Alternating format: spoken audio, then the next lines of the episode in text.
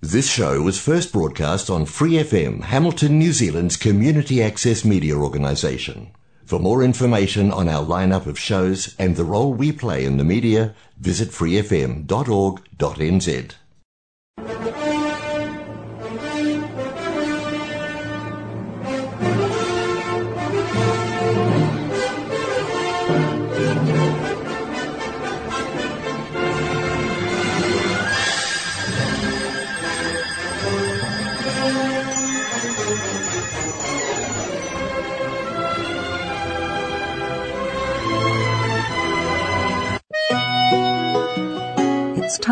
for Gospel and Scripture with Brother Len on Golden Guide. As the world looks upon me as I struggle along, they say I have nothing, but they are so wrong. In my heart, I'm rejoicing how I wish they could see. Thank you, Lord, for your blessings on me. From the people of God, welcome to this program, Golden Guide. The scripture says, There is a way which seem right unto a man, but the end thereof are the ways of death or destruction. From Proverbs chapter 14, verse 12. So therefore, we need the Golden Guide. that the speed of light is not a constant. At Harvard University, in 99, they slowed light down to 38 miles an hour. The next year, they slowed it down to 1 mile an hour. The next year, they brought it to a dead stop. This was done at Harvard, Smithsonian, and Cambridge. That's what science is, something repeatable, observable, not hypothetical. At Princeton, meanwhile, they speeded light up to 300 times the speed of light. The speed of light has decreased so rapidly over time that experimental error cannot explain it. Astronomer Barry Setterfield from Australia said. Here's the chart showing the decline in the speed of light. If we had time, we'd talk about all that.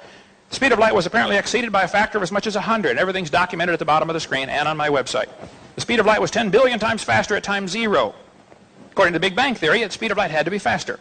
The speed of light may have changed over history, study says. A shocking possibility is the speed of light might, have, might change in time during the life of the universe. Now, 2002, August, uh, uh, um, Sydney, Australia, said the speed of the light, speed of light may not be a constant. The speed, of, speed limit of the cosmos is being questioned. There's a new book out called Faster Than the Speed of Light. Thirdly, I think that God created, made, made a mature creation. Adam and Eve were full grown. The trees were full grown. It has to be that way. You don't want to make two babies and put them in the Garden of Eden and give them a package of seeds and say, here, plant these quick. Um, it had to be mature. A light year is a distance. It's not a time. So if a star is 10 billion light years away, that's a distance. That's not a time.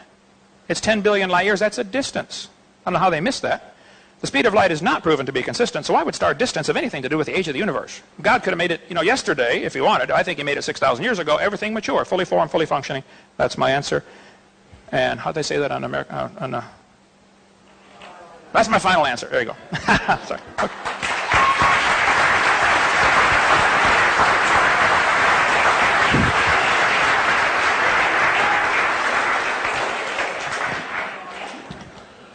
Um, there is no doubt that the speed of light may have changed uh, over cosmological time. And it would be very difficult for us, uh, with our present understanding, as I understand it, and I'm strictly an outsider on physics and cosmology, to prove or disprove uh, whether the speed of light has changed uh, over long, long periods of time. That it has been increased, the speed in Princeton, is an outright fabrication. You can go to this person and get him to give you the references, and you can chase him down and see if anybody else in this state or anywhere else that has actual knowledge of the scientific work believes that someone has speeded up the speed of light by, what was it, a factor of 300, you said? I'll show you the reference. Uh, let's Yeah. see. 300, I think you said. Uh, this will be. That's what the article said. Let's see. All right. Well, anyway. Here, New York Times, uh, May 30th, year 2000. So take it up with Mayor, what's his name from New York? Okay. this is the article just as it appeared on June 4th of the year 2000. Okay, well, uh, I suggest Dr. Li Dong Wang. Yeah, find a, find a scientific journal and see if the conclusion is as described in there. Um, you know, I had one thought before I came over here, and this is the end of the question period, so this will be my last thought. I figured this man probably uses a computer. He probably uses light bulbs. He probably watches a television. He probably makes use of the enormous technological innovations that have come from the scrupulous, careful, detailed, and now centuries-long application of scientific reasoning to the universe around us. If you followed his style of approach broadly, not just we want to teach our children uh, this and that, but took his style of approach towards reality, his uh, uh, assertions about the veracity of, of the work of other people and so on, you wouldn't come up with a calculator. You wouldn't come up with a ruler. You wouldn't come up with nothing like the computer that he's blessed to be able to use. Thank you.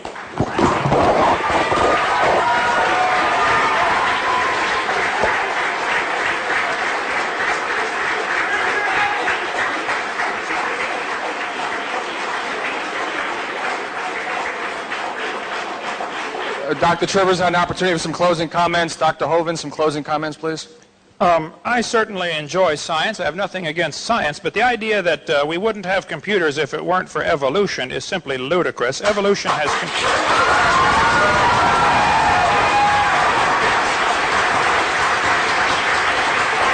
Almost.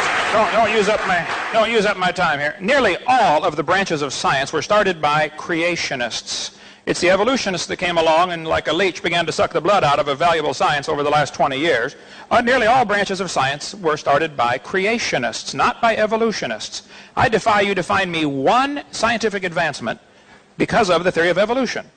Uh, the evolution theory is useless. It's not only useless, it's dangerous. We teach the kids they're an animal and then wonder, why do they act like an animal? Well, duh. They, all these are names of scientists who were believers in creation. So don't tell me that we wouldn't have a computer if it hadn't been for evolution. The guy who invented, like Maxwell, for instance, or uh, uh, Lord uh, Kelvin, and all these guys, all these guys are, were the shoulders that the giants were standing, or the, the people were standing on the shoulders of giants. These are the giants they were standing on to create a computer. Somebody had to develop the transistor and had to develop the circuitry and printed circuitry. And these guys were creationists. These guys were believers in the Bible. They thought God created the world, and it's, it's man's duty to try to see how God did it and why he did it. Uh, I love science, and it is, it's a useless theory. It doesn't help us get a computer or go to the moon. There's no value to it whatsoever. And I resent the implication that scientists, all scientists believe in evolution, because they don't. The guy who invented the MRI is a creationist like me. There are thousands of scientists who are creationists. Many are indeed afraid of losing their job because there's a real prejudice against those who don't believe, who don't bow down to the sacred cow. I mean, I'm sorry, here. Let me find the right one here. I'll give you some examples here very quickly since these are closing comments here. Uh, uh, about uh, some scientists who were wrong in, in past. Uh, here, lots, many examples of that. Um, Dr. Robert Gentry did incredible research on the disposal of radioactive wastes at uh, Oak Ridge Laboratories in Knoxville, Tennessee. He was one of the world's experts on granites. He published in all the major magazines saying, look, the granites have these little tiny halos in them, radiopolonium halos, indicating this rock was never hot. It forms too quickly. You can get his book or his website, uh, halos.com, if you want to get more on there. Roger DeHart was a science teacher in high school in Washington. He was told he could not tell his students about errors in the textbooks by passing out current science journals. You can't tell the kids there's a lie in your textbook. Kevin Haley biology teacher Central Oregon Community College, lost his job for simply exposing errors in the textbooks because that's a threat to the evolutionist. Baylor University fired William Dembski because he advocated there might be an intelligent designer that caused all this. Forrest Mims was a science writer for many years, for many magazines. He was denied a job at Scientific American simply because he was a creationist. Rod LeVake in Minnesota uh, was reassigned just because he expressed doubt in Darwin's theory. Ta uh, teacher Dan Clark in Indiana was told by his superintendent that he could not introduce creationism to his class just simply by showing current science journals, saying, look, folks, it doesn't work. This is, this is the facts. Um, Dean Kenyon at San Francisco State University was the poster boy for evolutionists for years. He wrote all kinds of books about evolution. And then he made the tragic mistake of getting converted, and they fired him. He sued and got his job back, and now he's teaching again, but only because he was a tenured professor. If a professor stood up 20 years ago in the Soviet Union and said, kids, I don't think capital, I don't think communism works. Capitalism's a better system. He'd lose his job or his life. We got the same censorship in America for somebody who dares to question the holy sacred cow of evolution. The students at, at Texas Tech University offered Dr. Denny $900 if he would debate me four weeks ago when I was there. He's the one who refuses to give um, recommendation letters to his students. He wouldn't take $900 to debate me for two hours. And yet he'll stand in front of his class where he's got the obvious academic and psychological advantage, but he won't take on a creationist who can answer his questions. Look, I, I fly all over the world. I'm willing, I, I, do this at my expense. The churches sometimes take an offering. I want to help. You students need to see both sides of this issue. Now, why so many professors are refu- refuse or are reluctant to debate this, I don't know. I really appreciate this gentleman coming to do this. I think he's wrong, and I'm going to get him converted, but uh, I'm glad he did it.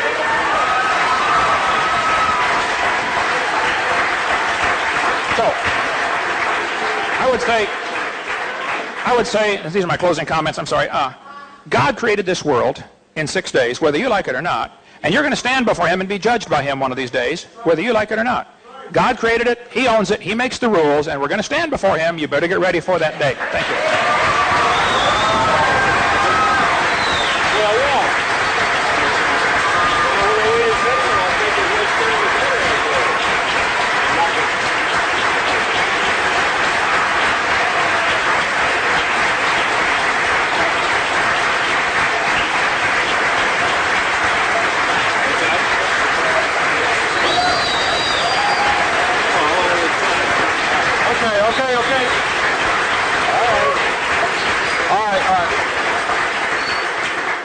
We gave Dr. Hovind a few extra minutes, and uh, we'd like to do the same for Dr. Trivers.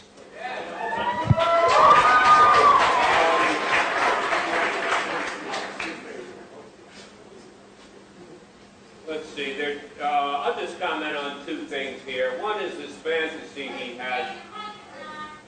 Can you not hear me? Okay. Sorry. Um, I just, I'm just going to comment, make two comments uh, on what he said, and then make a third comment, maybe. One is this fantasy he has that there are a huge number of scientists out there who are scared to come out of the closet and admit they're creationists because they're going to lose their jobs. One of the best protected institutions in this country is tenure, which says that after you've taught for six or eight years and you're accepted for tenure at a university, it's extremely hard to be kicked out of the university. There's only one tenured Rutgers professor who's been detenured, and that was for practicing slavery. All right? Not for espousing creationist thoughts. So forget that fantasy. The second thing that I, I don't want to waste uh, my time illustrating here is that um, uh, he makes the assertion let's just call it a falsehood to protect his feelings, that uh, there's not a single useful thing that's come out of evolutionary biology, and that's just uh, lack of knowledge on his part, or pure bigotry, or some uh, unique combination of the two that he's found comfortable to live with. Uh, when you are when you are treated uh, for a disease in a hospital, when you are given antibiotics, indeed when you are told to take them for 10 days for reasons he's given, when biological control agents are used to uh, control pests of, of, uh, of uh, plant species and even animal species that we depend upon, all of that work is based on evolutionary logic, and a number of those uh, studies and advances have been made by evolutionists. So it's just another one of these Let's make a wild assertion and see whether we can get it by this audience. The final thing I'll say is that I've noticed a, uh, let us call it disappointing level of emotional and intellectual development in some parts of the audience in which it seems that all you need to do to get straight on whether this uh, uh, universe evolved or did not is to cry for the name of Jesus and to, amen, brother, amen. And go back and read the Bible as if every single word uh, was printed in stone and bypass, yes, yes. But even here, even here, there's biblical scholarship that, the, that this kind of uh, organism is not going to give you. And I'll just give you one example from Ecclesiastes. Remember now thy Creator in the days of thy youth, when thy strength waneth not, and you say, I shall have no use for them. Why them? Where's them in there? Well, the original word was not creator. The original word was temple prostitute. And the statement was, Remember now thy temple prostitute, because that was the way you gave tithes. That was one of the ways you gave tithes in church back then. When your strength waneth not, and you have not, and when you do not say, I have no use for them, for the temple prostitutes. So if you want to take a kind of infantile approach towards Scripture, where you're not even willing to consider problems of translation and real meaning, well, one version of. Yeah, yeah. Okay.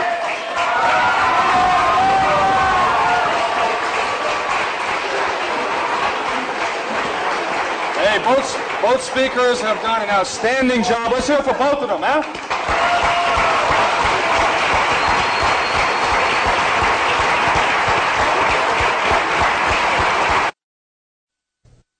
We hope you've enjoyed watching this debate on the topic of creation evolution. This is not just an academic subject. Uh, if the creation story is right and God created this world, then we better do what God says. And if you're watching this tape and you're not a Christian, God loves you. He wants you to come to heaven. But He hates your sin. He hates my sin. He won't tolerate any sin in heaven. Since He created the world and He designed it and He owns it, He makes the rules. And his rule is no sin in heaven. Well, we're all sinners, which means we all deserve to go to hell, but Jesus Christ, God Himself in the flesh, died on the cross to pay for your sins and my sins. On February 9th, 1969, I prayed and said, Lord, I'm a sinner. Would you please forgive me and save me? And on that day, I got born again into God's family. You can be born again. All you need to do is admit you're a sinner.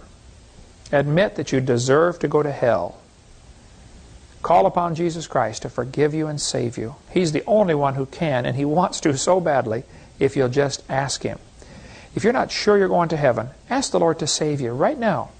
You could just pray a simple prayer like I prayed back in 1969. I just said, Lord, I'm a sinner. Would you please forgive me and save me right now?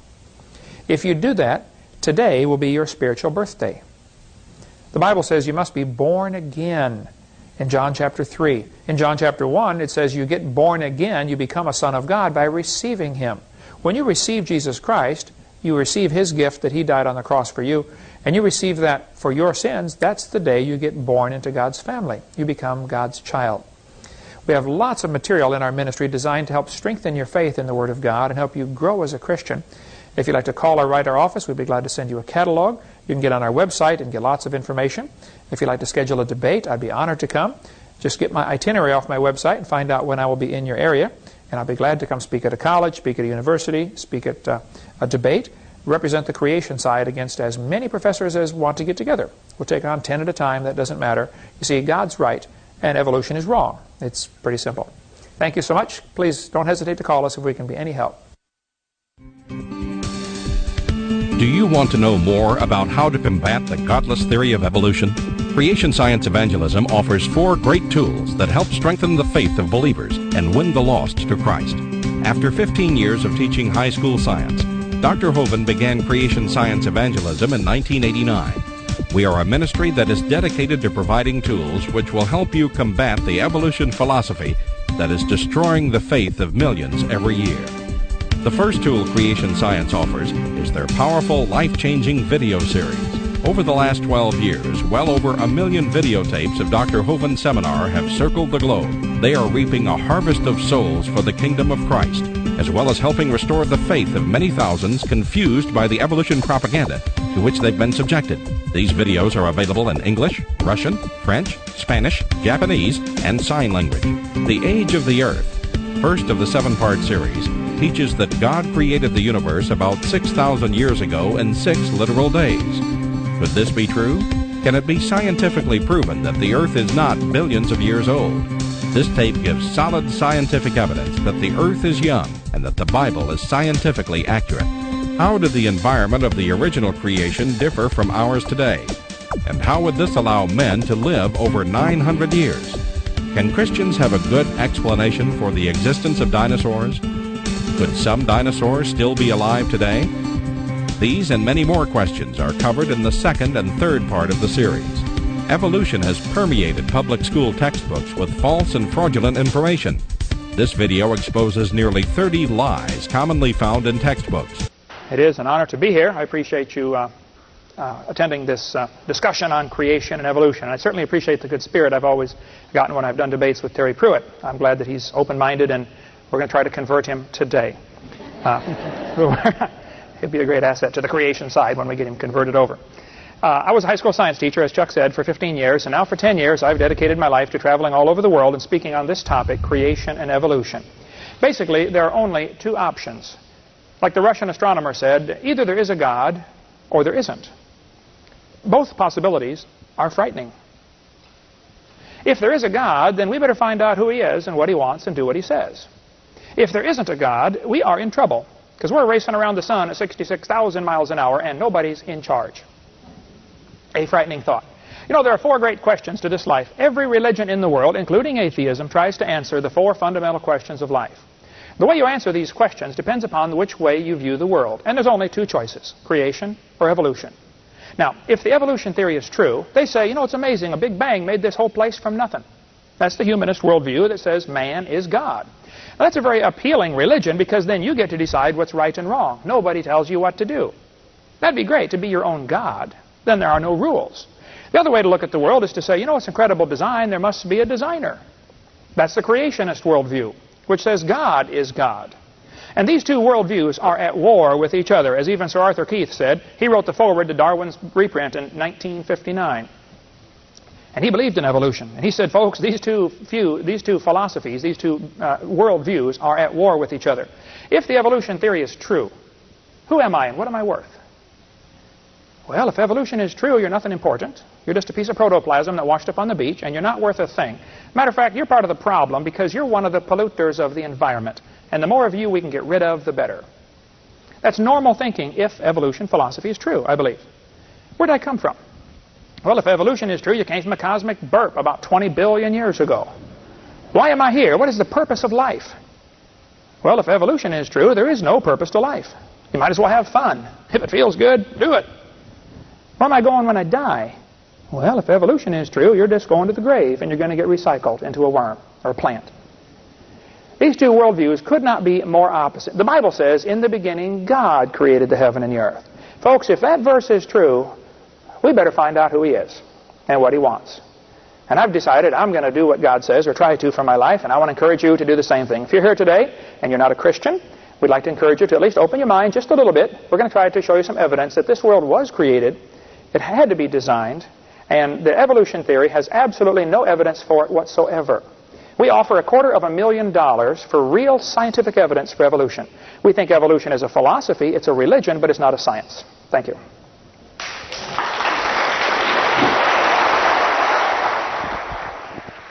Uh, I'm Terry Prewitt, and I have been teaching evolution for something like 25 years. Uh, during the time that I've been engaged in that process, there have been tremendous changes in the fossil record and tremendous changes in our understanding of the processes through which human origins and the origins of all of the specific kinds of life on this planet or other life that we've ever encountered uh, are linked. We have been presented already with a number of questions, and although I'm not going to respond directly to Kent on all of the points at this point, I do want to uh, argue, at least, that uh, rather this being a yes or no, black or white, uh, design or no rules, uh, humans of no importance uh, or humans of great importance uh, kind of black and white question.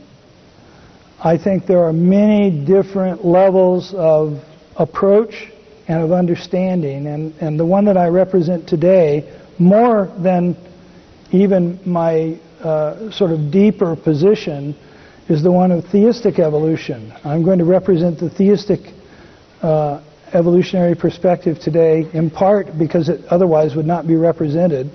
And this debate would appear to be a contest between two sides, when in fact it's a contest that involves many different elements in a continuum of ideas and processes and thoughts that have gone over many centuries. I want to contend today uh, well, I have two strikes against me with at least part of the audience, I believe, because not only am I an evolutionist, but I'm also a form critic, and I understand that form criticism and textual criticism in the in the Hebrew Bible uh, and in and in the Christian Bible are, are not necessarily popular things in some circles. But uh, I treat God's text, or what many would consider God's text, as a human product. It is a text about God, and it is a text about the particular beliefs that have given us the, the religious and many of the spiritual traditions of our time. I live in a world where the Bible is considered God's text, even if I don't treat it as my God's text. But uh, I also argue that the world, uh, which Kent has already asserted God created, is also God's text. And if we have a, an obligation to read the text of the Bible, then we also have an obligation to read the text of the world, and I don't believe Kent would disagree with me on that. And I'll leave that as my opening comment, and we'll come back in a little bit. Thank you.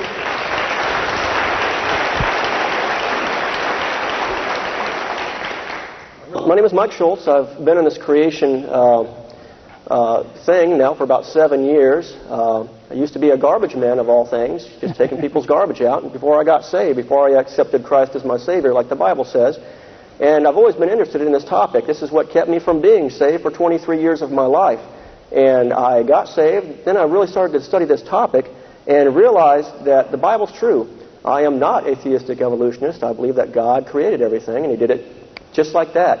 I don't think God has to use mutations in billions of years. I think the Bible, if you read it clearly, it clearly says God created everything in the beginning. I think Jesus put that uh, Adam and Eve, like Mark 10:6 says, at the beginning. I don't believe in any form of evolution. I'm here today because basically of what 2 Peter 3:3 says. I'll throw it up here on the board for y'all. That's okay. 2 Peter 3:3 basically says, knowing this first, in the last days, there shall come in the last days scoffers walking after their own lusts I believe that's what's going on today. And it worries me. This is something that kept me from being saved for a long time. This is my first debate. I get to preach on this topic quite a bit. Uh, what worries me is the things that are being presented in the textbooks have been proven to be false, some of them for over 100 years. Yet they're still being uh, taught in our textbooks today. Today I'm going to try and bring some of those up. I think this is the lie of the end times. Basically, the scoffers, the Bible says, are ignorant of three things the creation, the flood, and the coming judgment of God. Uh, and this poison is being taught right alongside of science in our textbooks. It's being portrayed as science, but as Kent has already said, it's not science at all. Things are being taught that we came from a microdot. It's just incredible, but there's no science behind it. Many of these claims that are being taught every day have no scientific evidence. There's nothing behind it whatsoever. I'm afraid that when you're being taught that you're an animal and you share a common heritage with earthworms, that the end product will be you'll end up like this. And you don't have to live like this. God created everybody in His image. He created you in His image, and He's got a wonderful future for you. Adolf Hitler said, if you tell a lie long enough, loud enough, and often enough, the people will believe it. He also said people are more likely to believe a big lie than a small one. I believe evolution is that big lie, and it's led a lot of people astray and it's definitely been detrimental to science. God gave man a mind for science to draw man to him. And that's what's happened in my case, and I hope to represent that side today. Thank you.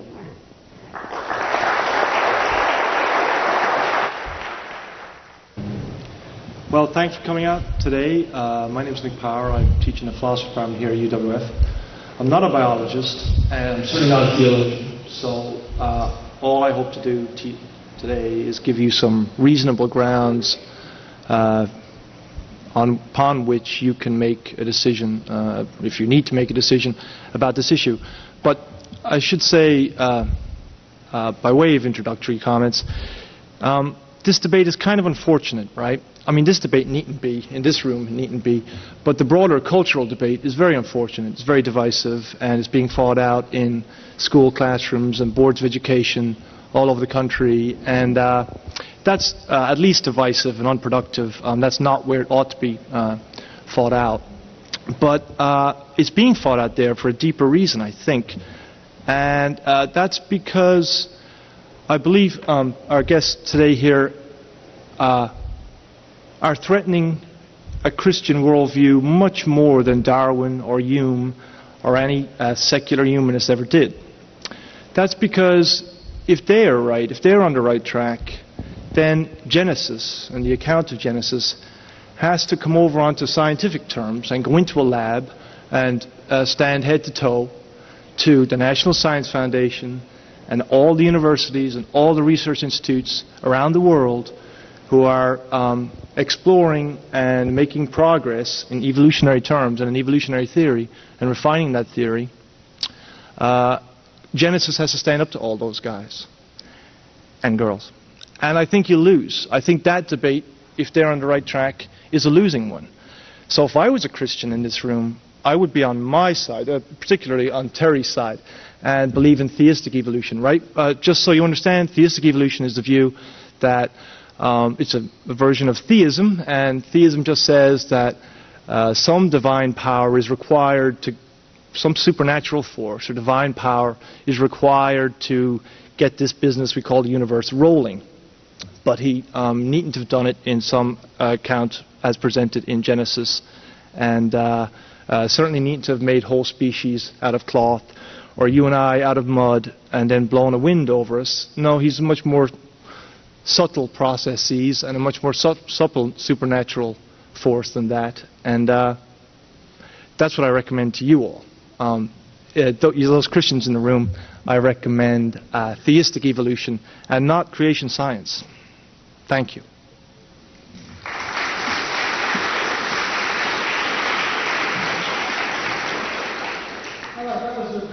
Uh, welcome Genesis to go into the laboratory and be tested. I'd like to see any scientific evidence that discredits anything told in the book of Genesis.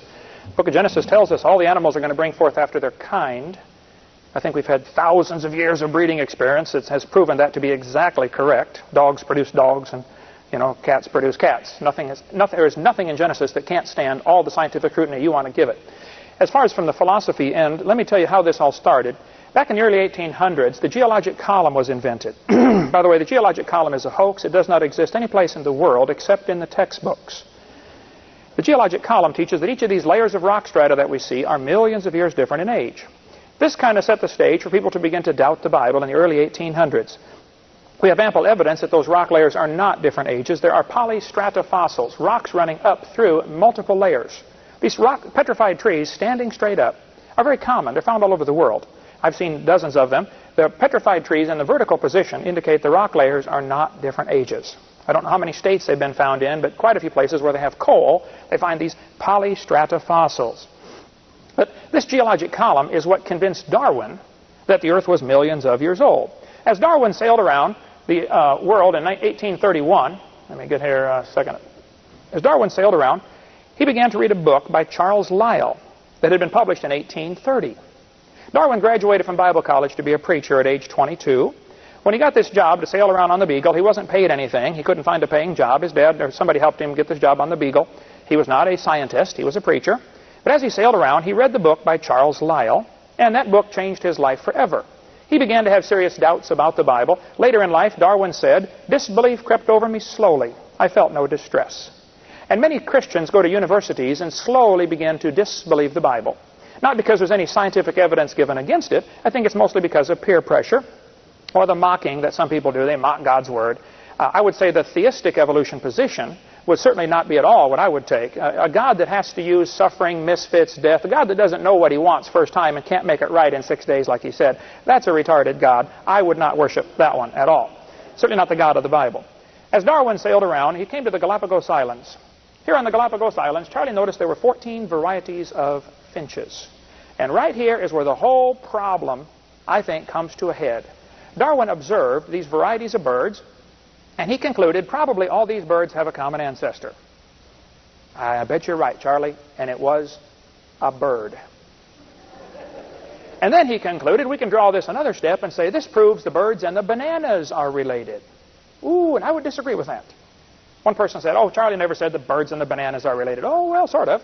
In his book on page 170, Charles Darwin said, it is a truly wonderful fact that all animals and all plants throughout all time and space should be related to each other. It looks to me like he's saying the birds and the bananas are related. Charlie observed what we call microevolution. dogs producing a variety of dogs. Birds producing a variety of birds. That's a fact, folks. That happens. Nobody argues with that. Microevolution is certainly true. And I would not argue with that for a second. The whole problem, I think, in universities and across the world with this evolution creation controversy, the whole problem is the definition of that word, evolution. I think students are being deceived because one definition of the um, of microevolution certainly is scientific. Dogs produce dogs. You might get a big dog or a little dog, and they probably had a common ancestor. It could be the dog, the wolf, and the coyote are related. I wouldn't argue about that. But a three-year-old will tell you it's the same kind of animal. Let's put a dog, a wolf, a coyote, and a banana on the table. Okay, boys and girls, which one is not like the others? Well, a three-year-old knows it's the banana. Okay, it could be that the horse and the zebra came from a common ancestor. I wouldn't argue about that. But stand 30 feet away and look at them. You're talking about the same kind of animal. That's not evolution. The Bible says the animals will bring forth after their kind. That's all that's been observed. See, the problem is this word evolution. There is cosmic evolution. That's the Big Bang. There's no evidence for that whatsoever. There's chemical evolution. How do you get from hydrogen, which the Big Bang produced, hydrogen and helium, how do you get to the higher elements? Hmm? How did that happen? How do you get stellar and planetary evolution? Nobody's ever seen a star form. Some people say, well, we think there's one forming in Crab Nebulae. we haven't seen one yet. There's organic evolution, the origin of life. Nobody's ever seen that. Macroevolution, changing from one kind to another. Nobody's ever seen that. And then we have microevolution, which certainly does happen. The first five are religious. They are not scientific. And I resent my tax dollars confusing the kids into thinking all of those are related. They're all the same. They are not the same. Um, I want to really respond to several things. Uh, the, the first thing is that the individuals who are responsible for creation science are the second generation of people who follow the writers of the fundamentals. The fundamentals being a series of tracts that were written between around 1914 and, and 1919 uh, by conservative Christians who were alarmed with the success of uh, biologists in essentially selling the evolutionary model to the Christian community. Over and over and over, uh, people were experiencing the evidence and deciding that the earth was much older than Genesis said it was, and that other facts uh, presented or, or, statements presented in Genesis were not factual, or were not factual in the sense that people had thought they were factual. As it turns out, uh, it is clear that Genesis is merely one of many kinds of creation stories and origin myths which has been presented over the eons by different groups of people. It happens to be the one that has been foundational to much of our culture. And so these Christians, people of very good conscience, wrote the fundamentals.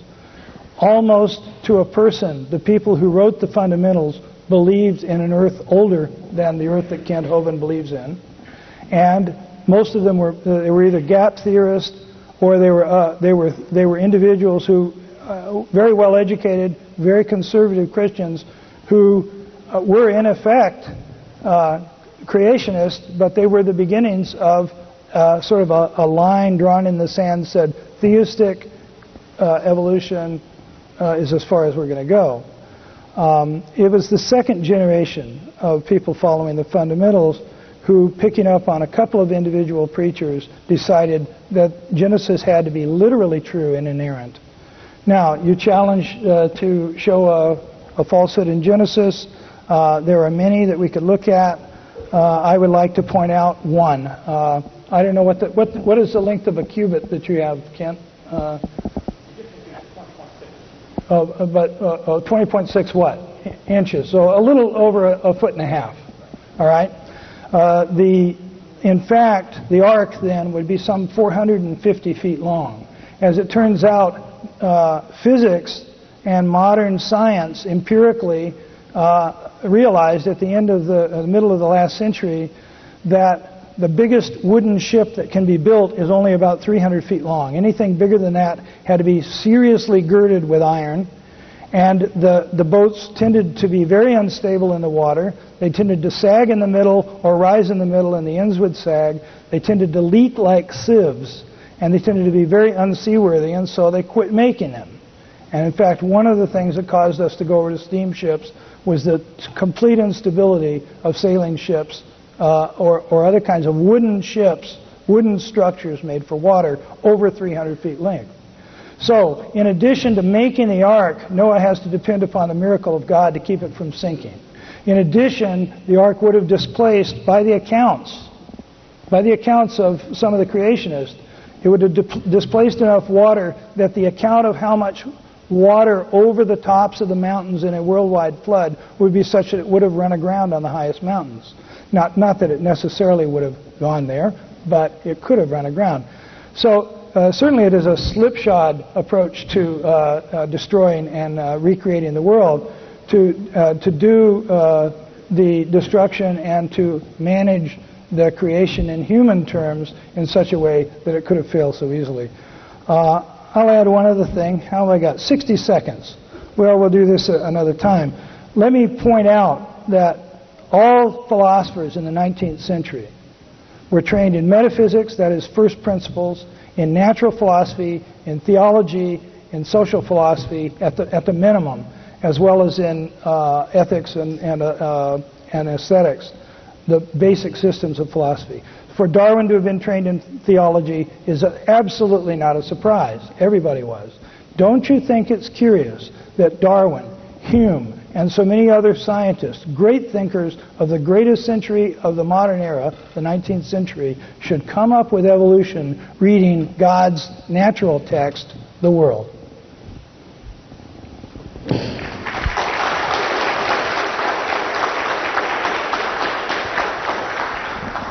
Thank you, sir. Mike, you have five minutes. Thank you, sir.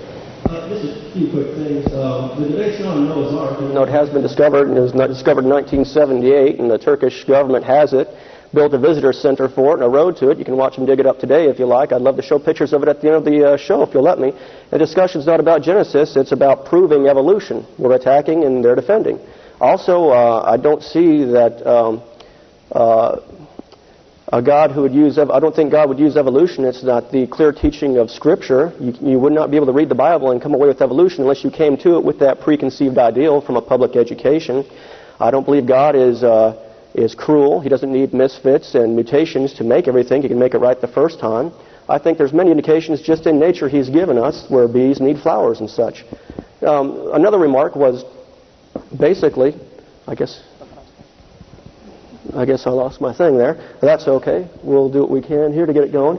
Um, the first generation was not alarmed. They were basically just uh, saying there's no evidence for this. Uh, that's what we're saying today. We're still here today defending that there's no evidence uh, for evolution. Well, technology is great until it crashes, but here we go, we got it again. Let's bring up some lies that are taught in the textbooks today as truth. And the opposite of truth, in fact, is basically a lie. They're teaching today that um, uh, we have uh, vestigial organs. And that is proof for evolution. I don't know how you can put one and one together and come up with that uh, as, as your um, equivalent, but that's just not true. Medical science has proven a use for just about every organ I, have ever heard was used for evolution. Uh, many things are being taught today, like whales used to walk around on land because uh, they have a vestigial pelvis. Uh, I'm sorry, that whale needs that uh, pelvis just to reproduce. Some very special muscles anchor onto that. That's not a pelvis. The whale needs it. It has nothing to do with evolution whatsoever. Yet these things are being taught as fact. We're taught our tailbones are vestigial. Uh, we will pay at CSE to have anybody's tailbone removed to make this point. You need that tailbone, some very special muscles anchored to it that you will need in about a day. These things are not proof for evolution, yet they're still in our textbooks. Uh, even if there were some vestigial organs, that would be the opposite of evolution. These lies are mixed in with science, and we love science at Creation Science Evangelism. We know real science, like these lights and computers, will draw you to God. But there are po- there's a poison mixed in.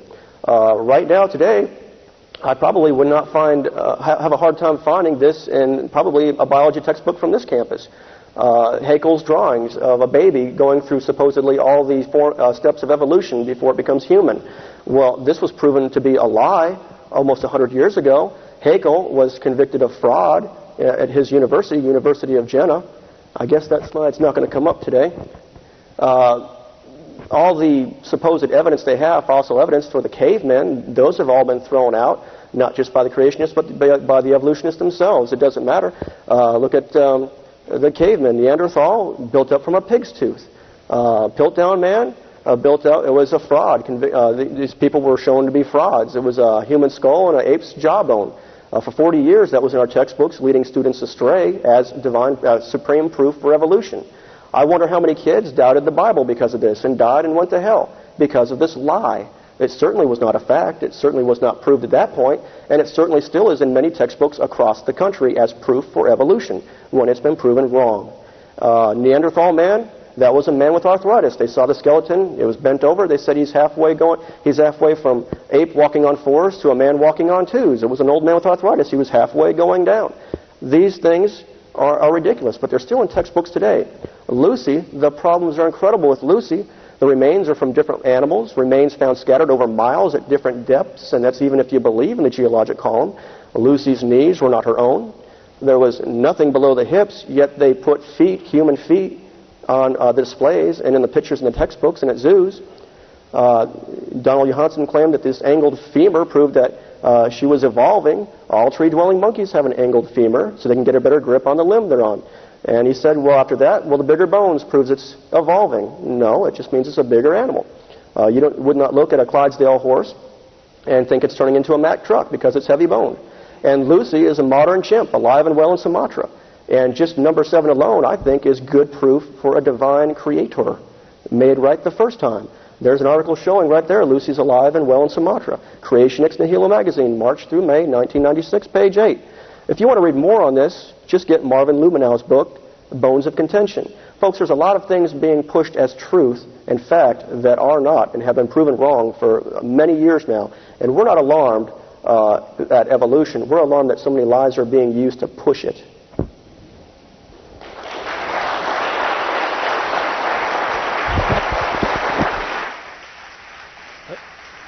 Thank you, Mike. Nick, five minutes. Thanks. Uh, well, again, I'm not a biologist, right? And I'd recommend um, that we uh, hold off and until we get some education in biology to um, evaluate some of the claims being made up here today. Uh, I think it's very hard for you or I to um, make sense of these complicated claims about vestigial organs and all the rest of it. Let's try to uh, abstract away from this and think about the bigger picture. Uh, why should you believe in a natural selection and evolution via uh, processes described by Darwin or neo-Darwinians. Well, uh, you, I mean, not a not a biologist or a, a student of biology, but uh, you yourself. I know what evidence they have, and if they didn't believe it, they ought not be biologists. But why should you believe it? Um, well, first, let me tell you why you I don't think you should believe it, right? And we'll go through a few of those, and I think in the next session I'll tell you maybe why you should. Um, you shouldn't believe it then uh, because it's true, right? Um, truth is too heavy a word, better left for the theologians or philosophers, right? There's various, various theories of truth, and um, truth is one, and all these. It's too heavy a term, right? I wouldn't expect you to believe um, a theory uh, because I told you it was true, or even that it was demonstrably true, right? that I could prove it to you.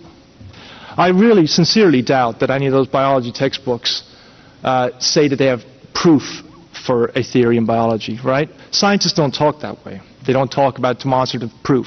That's a log- logical term, right? Better left for the logicians. Um, uh, what we're talking about here is confirming a theory, right? And theories get better and better confirmed. They don't get proven. So offering $250 million or something for proof of evolutionary theory is a sophism, right? Um, maybe you should believe it because uh, it's empirically adequate, right? Because it describes all the facts um, of the natural world. I don't think so, right? Lots of theories could do that. Even an account like Genesis could explain everything and describe in different words model, that is, all the natural processes that you, you will observe in your life. But we're, we have very limited access to the universe, right? We haven't seen it all. We don't know what all the facts there are to be described. And this theory may not be empirically adequate, right? Uh, Darwin himself admitted to huge gaps in his theory. And we've just added a major refinement to that theory in 1953 when we figured out the, the code of life, right? DNA, the digital code by which micro and macro if you're going to admit microevolution, I think you have to admit macro, uh, given if, if micro happens according to mechanisms um, uh, at the genetic level. But we'll get back to that. I digress. Um, no, it, I don't think just because a theory describes all the facts, you should believe it. A simple vacuous theory, right, uh, could do that. Um, maybe you should believe neo-Darwinian evolution through natural selection because it's simpler but I think for most of you, most of the people in this room, uh, Genesis is simpler, right? So um, I don't think that's going to get us very far. And the same with aesthetically beautiful and pleasant. I mean, uh, perhaps for a biologist like Dr. Gould up there or um, other biologists, they can see the simplicity and the elegance in neo-Darwinian evolution, but I can't, frankly. Science is hard, right? Um, myths are easy, and they're meant to simplify. Uh, maybe you should believe it, because as, as, I said before, the, the vast majority of informed and reasonable professional people do, right? Maybe you should believe it because all of the scientific boards and all of the people who we trust, right, to cure our diseases and to inquire into the natural world, maybe you should believe it because they do. But no, you shouldn't, right? That's another bad reason to believe it. Um, just like I'm not going to tell you what to believe based on authority, neither should uh, my opponents, right? You should, um, uh, those scientists don't give you a reason why you should believe it, right? You have to figure it out for yourself. And that's, sorry, a harder task. But uh, you have to be the one to evaluate the evidence. And I think when you do that, the reasonable conclusion is that the wor- world is more than six to 10,000 years old and life forms have evolved from simpler ones through mechanisms involving DNA. Cheers.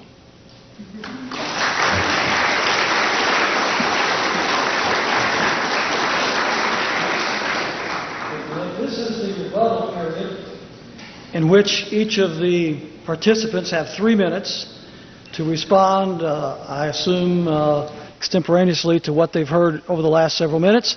So, Kent, take it away. Three minutes. All right. Well, I appreciate that. Uh, I want you to notice throughout this discussion today, um, uh, Mr. Powers has referred a few times to Genesis being simpler. I think there's a subtle connotation in here, like if you believe that, you're dumb. Scientists know, the be- they know better. You know, it's kind of the I'm smart, you're dumb philosophy. I mean, any philosopher should know that's uh, it's not good logic. Okay. And to, to say Genesis is simpler, here you are saying that, you know, I believe it is pretty simple. It's written, and I believe it's exactly the way it happened. Uh, and I, I, don't think you have to be stupid to believe that. I got an IQ about 160 and taught science 15 years and debate on this topic all the time. There simply is no evidence for evolution. I think it's simple to see dogs produce a variety of dogs. And to assume that this proves, that micro proves macro, which is what he said, I disagree 100%. It takes a giant leap of faith and logic to go from micro to macro. Nobody's ever seen a dog produce a non-dog. What we have here is a classic case of bait and switch. If I said, boys and girls, I got a new Mercedes for $10, people would line up for 10 miles down the street to get that thing. And when they got there, I'd say, well, we just sold it. How about look at this one? It's only 99000 Bait and switch is illegal, folks. People get thrown in jail for that, for advertising. False advertising. And yet your textbooks at this university give the kids a classic case of bait and switch. They give them a definition for evolution, like descent with modification. This 1999 edition textbook that I just reviewed last week for the school system says evolution means a change over time. That's not really what they mean. Here it says evolution is defined as a change in species over time. This is deceitful. What happens is they get the kids to believing in evolution with this definition, which is true. But then they switch them. They slip in the real meaning like cosmic evolution, Big Bang, organic evolution, the other five that I mentioned, for which there is no evidence whatsoever. I, I come from Illinois, corn country. There's all sorts of corn up there, folks. And you can crossbreed your corn. They have to number them. There's so many different varieties of corn, they name them and number them. But you're never going to get a hamster or a tomato or a whale to grow on that corn stalk, okay? You're going to get corn. See, variations happen. You get a variety of dogs, variety of cows. Variations happen, but they have limits. And somehow the evolutionist either doesn't see this or doesn't understand it or doesn't want to admit it. But yes, we have varieties, but there are limits. Farmers try to breed for bigger pigs, don't they? Do you think they'll ever get a pig as big as Texas? No, there's a limit in there someplace. And the limit is what Genesis said there would be, after their kind. Roaches become resistant to pesticides after a while. They do. But they never become resistant to a sledgehammer. There's a limit to the resistance. And I don't know how somebody can believe we all came from a rock over 4.6 billion years. Evolution doesn't happen. Variations happen, but they're the same kind of animal. You might get a big dog or a little dog, but that's not evolution. It's just a variety. And the gene pool already contained that information. Gene pool is much more limited of the new variety. That's not evolution. And genetic information is lost with all these changes. Nothing is gained. And people like Niles Eldredge will admit there is no evidence for this theory. We'll get into that next time.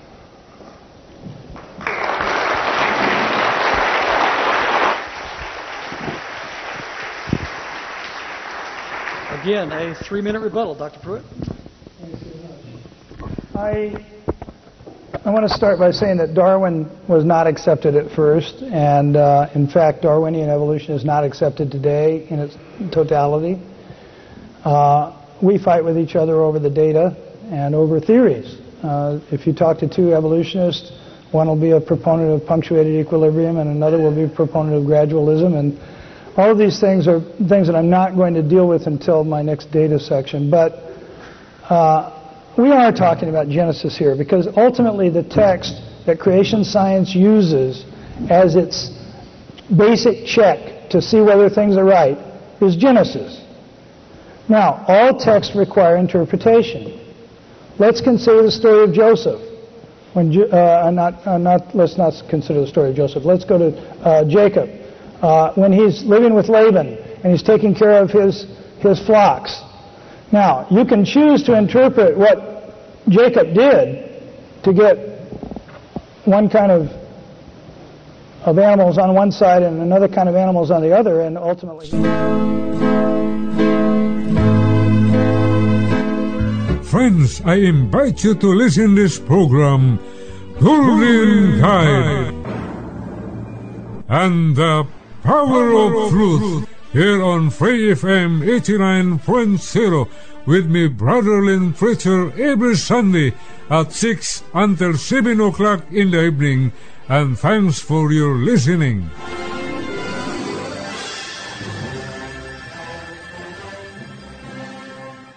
For more episodes, use the accessmedia.nz app for iOS and Android devices, or subscribe to this podcast via Spotify, iHeartRadio, or Apple Podcasts. This Free FM podcast was brought to you with support from New Zealand On Air.